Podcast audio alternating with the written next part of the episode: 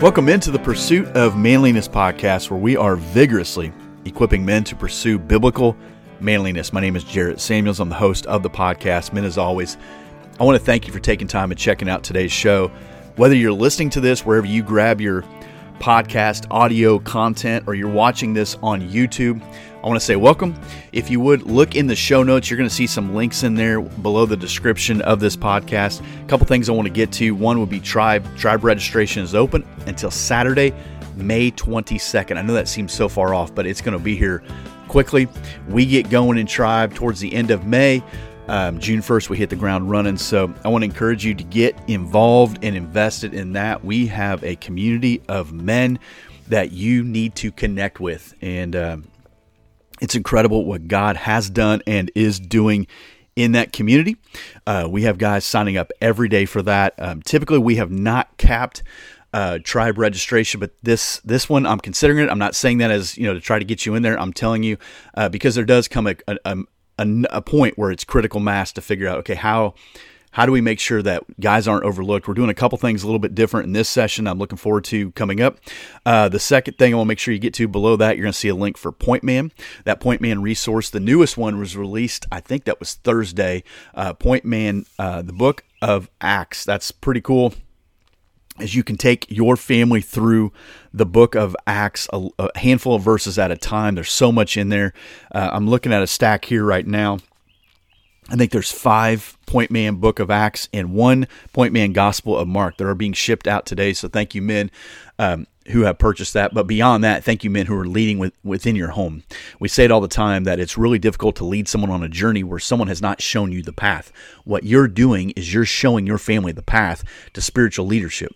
Uh, in our home right now, we have a high school daughter, we have a junior high daughter, we have an elementary son. Um, I'm married, so we got five people in different seasons, different schedules, different rhythms, but we can come together for seven to 10 minutes a night, go through some scripture, and um, man, it's, it's one of the best investments we can make within our home. Uh, I want to get into this right now. I want to share a couple verses when we get into unpacking this idea of, of four guys every man needs in his life. I wanted to say five guys um, because two reasons. One, I think Jesus is the first one, but I, I think you know we'll get Jesus in, in, in all this anyway. So, and number two, I really like Five Guys Burgers and Fries. I don't know if it's a restaurant or not, but um, it's the best. You know what you're go- you're getting when you go there. Like you can't go wrong with that. So uh, I want to share a couple verses. One is Ecclesiastes chapter four, verses nine through ten. This is a guy named Solomon writing this. He says, Two are better than one, because they have a good reward for their toil. For if they fall, one will lift up his fellow. But woe to him who is alone when he falls and has not another to lift him up. This is Solomon. He had more than anything of anybody ever, whether it was wisdom, whether it was relationships, whether it was stuff, whether it was houses, uh, influence, authority, whatever. He had it all, right? Um, so whatever we're chasing, whatever we would like to get, whatever we'd like to accomplish, um, been kind of praying through that. God, I, you know, I need some goals in my life. I feel like I'm, I'm doing good things, but there's no uh, mile markers to hit right now in this season. So, um, Solomon had them all. He had it all. Whatever it was, he already had it. And I like this one, Proverbs 17, 17. Uh, a friend loves at all times, and a brother is born for adversity. For adversity. You will go through adversity.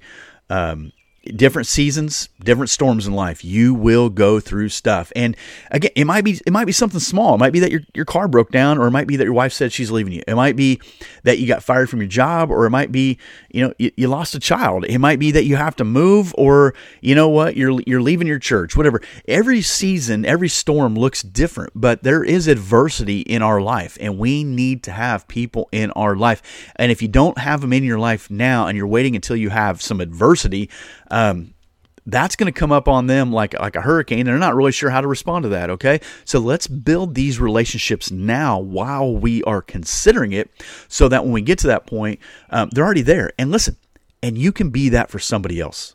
And I say this to guys, men all the time. How you respond to adversity, how you respond to the bumps in the road and the punches in the teeth and all the things that you're going to go through, um, it's going to hurt it, it hurts and it's tough, but I want to promise you this you're going to be a resource for another man at some point if you lean into Jesus and you lean into the power of community. Because if you don't, what kind of counsel could you possibly give someone? You say, Well, what did I do? Oh, man, I just folded. I just stayed home all the time. I didn't talk to anybody. I deleted all my social media accounts. I just removed myself from everything. Oh, thanks, man. That's no help at all. Yeah, I know it didn't help me either. Don't do that. Like you have an opportunity to not do that. Um, some of you guys have seen I have a stocking cap that I wear quite a bit because uh, it's really warm. But um, it says lone wolf, and my wife's like, "Yeah, that's you. You are you're a lone wolf. That is my mentality. I am typically like many of you guys. I just think I can go at this alone. I prefer." that. That just works better for me. But I'm smart enough to know as a lone wolf that I need to be connected to the pack. Like I need a pack of people. I need my people. And for me, in a lot of ways, tribe is those people. I have other people outside of tribe, but that that has been a, a good group that I can, you know, kind of access or communicate with at all time. Um, yes, they're real life people. Some of them I see all the time. Some of them I see sporadically. Some of them I've never seen. Um, I think one of them is going to stop by the house today. They're coming through town for a reason, uh, for something, and uh, on vacation or something. And they're going to come by here. So yeah, there's real relationships there, but there's relationships outside of tribe as well. So uh, I'm going to walk through a list here I think is critical, and I want you to consider this because Satan loves it when we try to go at it as a lone wolf. When we try to go at it one on one, he will destroy us. He will ruin us, right? And uh, we need other people in our lives for a lot of reasons.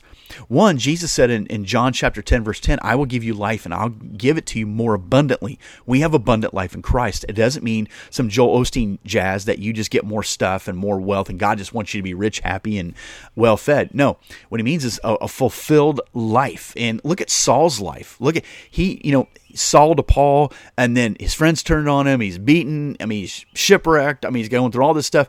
And I would say at the end of Paul's life, he would say it was an abundant life because of Jesus, because of the people. When he had Epaphroditus, when he had Timothy, when he had these other people in his life, um, highly valued those relationships. And he understood all the things that we're about to talk about right here. Um, and it also it gives you an accurate picture of what biblical manhood looks like, because we all think we're good. We either we either think we're good or we think we are a miserable human being and we've squandered all the years on this planet. Neither one of those are accurate. You're somewhere probably in the middle.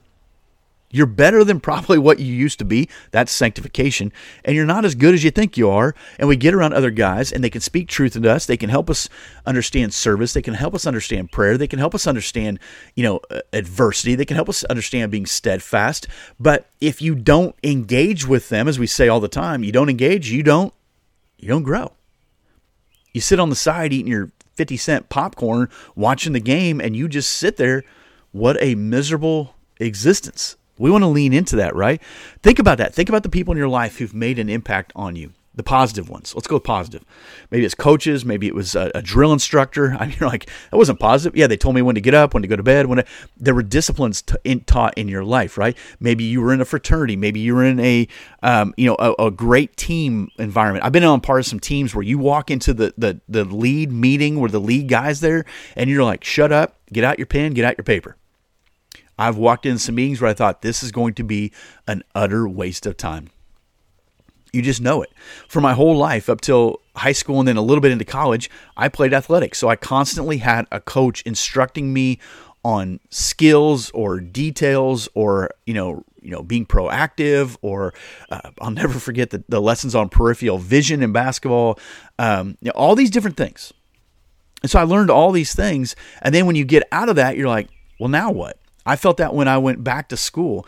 Uh, I'm so thankful for First Christian Church in Salem, Illinois. Great church, great people. Some of the best people on the planet live in that town. And that church, uh, when we came on staff, I didn't have my degree, and they said we we'll help, we'll pay for your degree.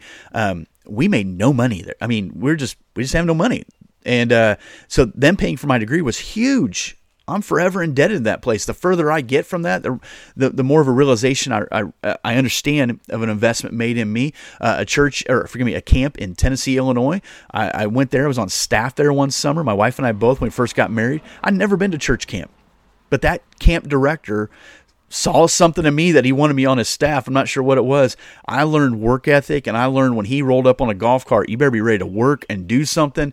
But I got around other people preaching Jesus and teaching Jesus and serving Jesus, and they were normal and they were healthy. And you're like, that's priceless.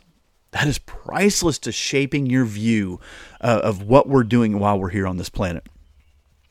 Uh, it, it, it, uh, it's just critical that we get around people that will make us better, but not always in the ways that we anticipate. I've said before, one of the best things that ever happened to me one time is I spoke at an elementary school. Had the, I was the children's pastor in town, and uh, all the kids were fired up, and, and, and they they walked out, and the teachers they're all the kids were high fiving me. You know, of course, I think they always had to do that, but still, it's good for your ego. And um, you know, I, I, I had one of our elders in the church. It was my first ministry. Uh, he was there because his kids go to that school. And as I was walking out, he just kind of grabbed my elbow and said, "Hang on a second. He says, "Here's what you thought you did." Yeah, I was there. I saw it. Did you see all those kids? Did you see the laughing and the high fiving and the? Did you see that? But he's so we had this. He said, "But here's what you actually did." Man, I didn't like that at all in the moment.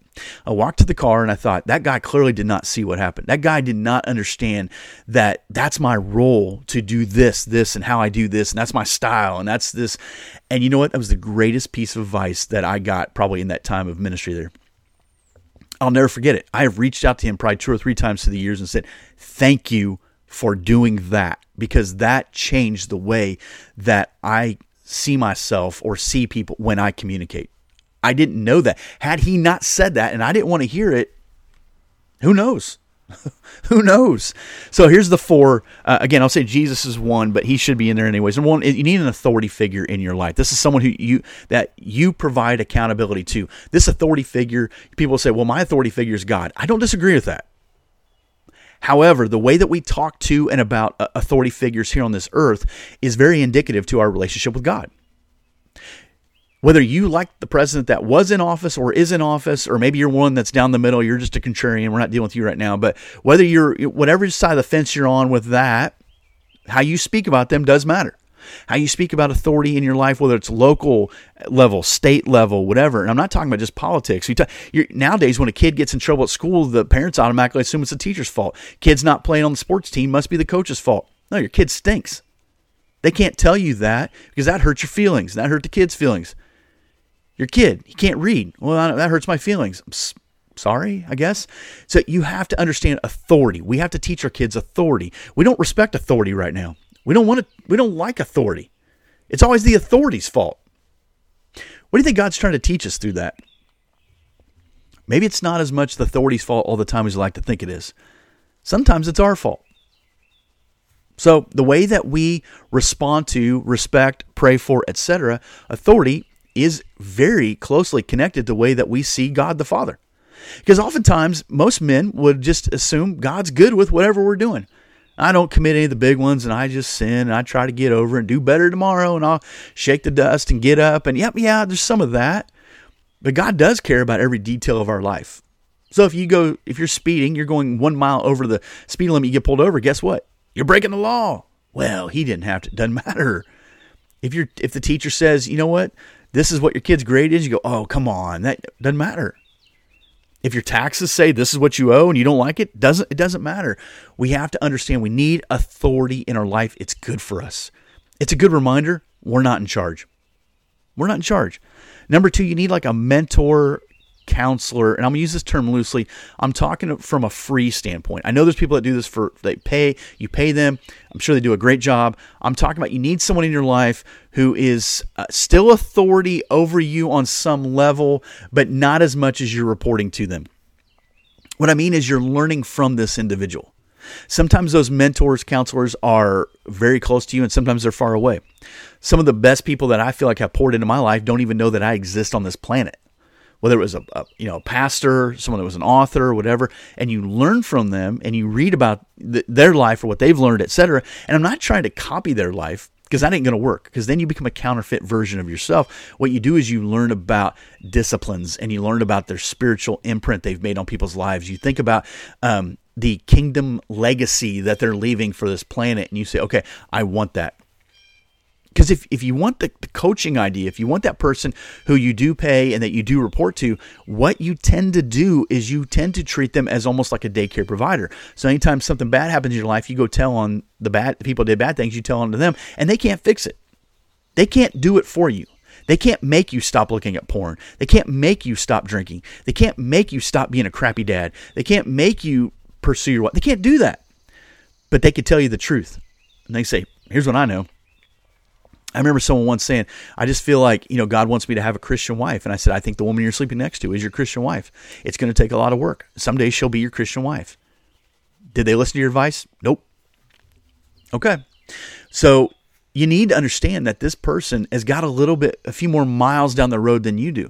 It doesn't mean they're always right, but if you go to them with your life, you should at least listen to their response. Unless you're just looking for affirmation and go, yes, you're doing a good job. You're, you're a good boy. If that's the case, then go to your mom. just go to someone like that. Go to your third grade teacher from 30 years ago. Go to them if you just want someone to pat you on the head and say you're doing a good job. But if you want the truth, this is where this person comes in. They're not always going to say things the way that you want them to be said, and they may not always agree with your next great idea, and they may not always give you the keys to the car or tell you, you know what, you're the sharpest tool in the shed. They may not, but they might. So you need someone that can tell you, here's some things I've learned. And let me tell you, man, I've learned some of these the hard way. And I hope, I hope that you you get this figured out. I've been blessed to have some staff members through the years that I've been able to hire. Through the years, some of those staff members I've done a better job of mentoring than others. One of the things that I try to say to staff members is I hope that whether you're here forever or in 10, 15 years from now, you're way ahead of where I'm at right now. You're way ahead of me because hopefully you'll learn some things from me, but hopefully you you learn them at a quicker speed than I did. I want them to be better than me. I want them to be more impactful than I am. Why on earth would I try to keep them under me or I don't let them lead or I don't let them do no, I want them I'm going to provide guardrails and I'm going to speak truth in their life. And I got to be honest, they like that like that guy that pulled me by the side by the elbow. Rarely have they enjoyed it in the moment but that's okay. I owe that to them. One of the keys to these relationships that you're going to find outside of authority, but these next three, counting mentor, counselor here, is you want someone that you know is for you and with you. As a pastor, sometimes I have to say things, oftentimes I have to say things that people don't like because I feel like I owe them the truth. Now, I say it to each person a little bit different depending on the relationship, if there is one there or not one there. If it's a good relationship or if it's broken, I say it differently but that doesn't mean they're going to listen to what I have to say. What happens a lot of times as a pastor is if you tell someone a hard truth or you do something that they don't want you to do or you don't do something that they want you to do, one of two things typically happens. They're not always, but these are the two things I've found the most. Either one, they stop talking to you and your family. It's really unique, but your family now is bad too because um, he's bad. Fair enough. Or they go to another church and they find what will tickle their ears, one or the other. So it's a unique position to be in, but you know what? You just you owe them the truth. So I'm going to roll with the truth as much as possible. Number three, you need to find a friend. You need to find someone that can correct you, a friend. Not you're not talking about a frat friend. You're not talking about a work buddy. You're not talking about some jackwagon that actually is hurting you more than helping you. I'm talking about a real friend, a real someone who can speak some truth into your life and you're in a similar season. Um, you don't have to be best friends all the time, but someone that you can share something with that you maybe you're not sure where to share with anybody else. Um, someone that you can call up or text and go, get this. So where I serve, I know this may be a shocker to you. Where I serve, not everything goes well. Not everything is going the way that I think it should go. Not every meeting, not every member, not every situation goes the way that I think it should go. And from my perspective, it's going to be different than the people who are members, attenders, and leaders of the church. And since I have a tribe, there's has been since day one of tribe one to four or five guys from our church in tribe, depending on the maybe five's a little high, but there's been a few, one to a few. So I'm not going to go into tribe until I get this right. No, but I have friends in ministry. I have good friends that we can get on the phone. We can have conversations with. We can, yep. You have to have those people in your life. That person is not going to pile on and make the problem worse. What that person's probably going to do is listen. They're going to laugh. They're going to understand. And then they're going to get you back on track.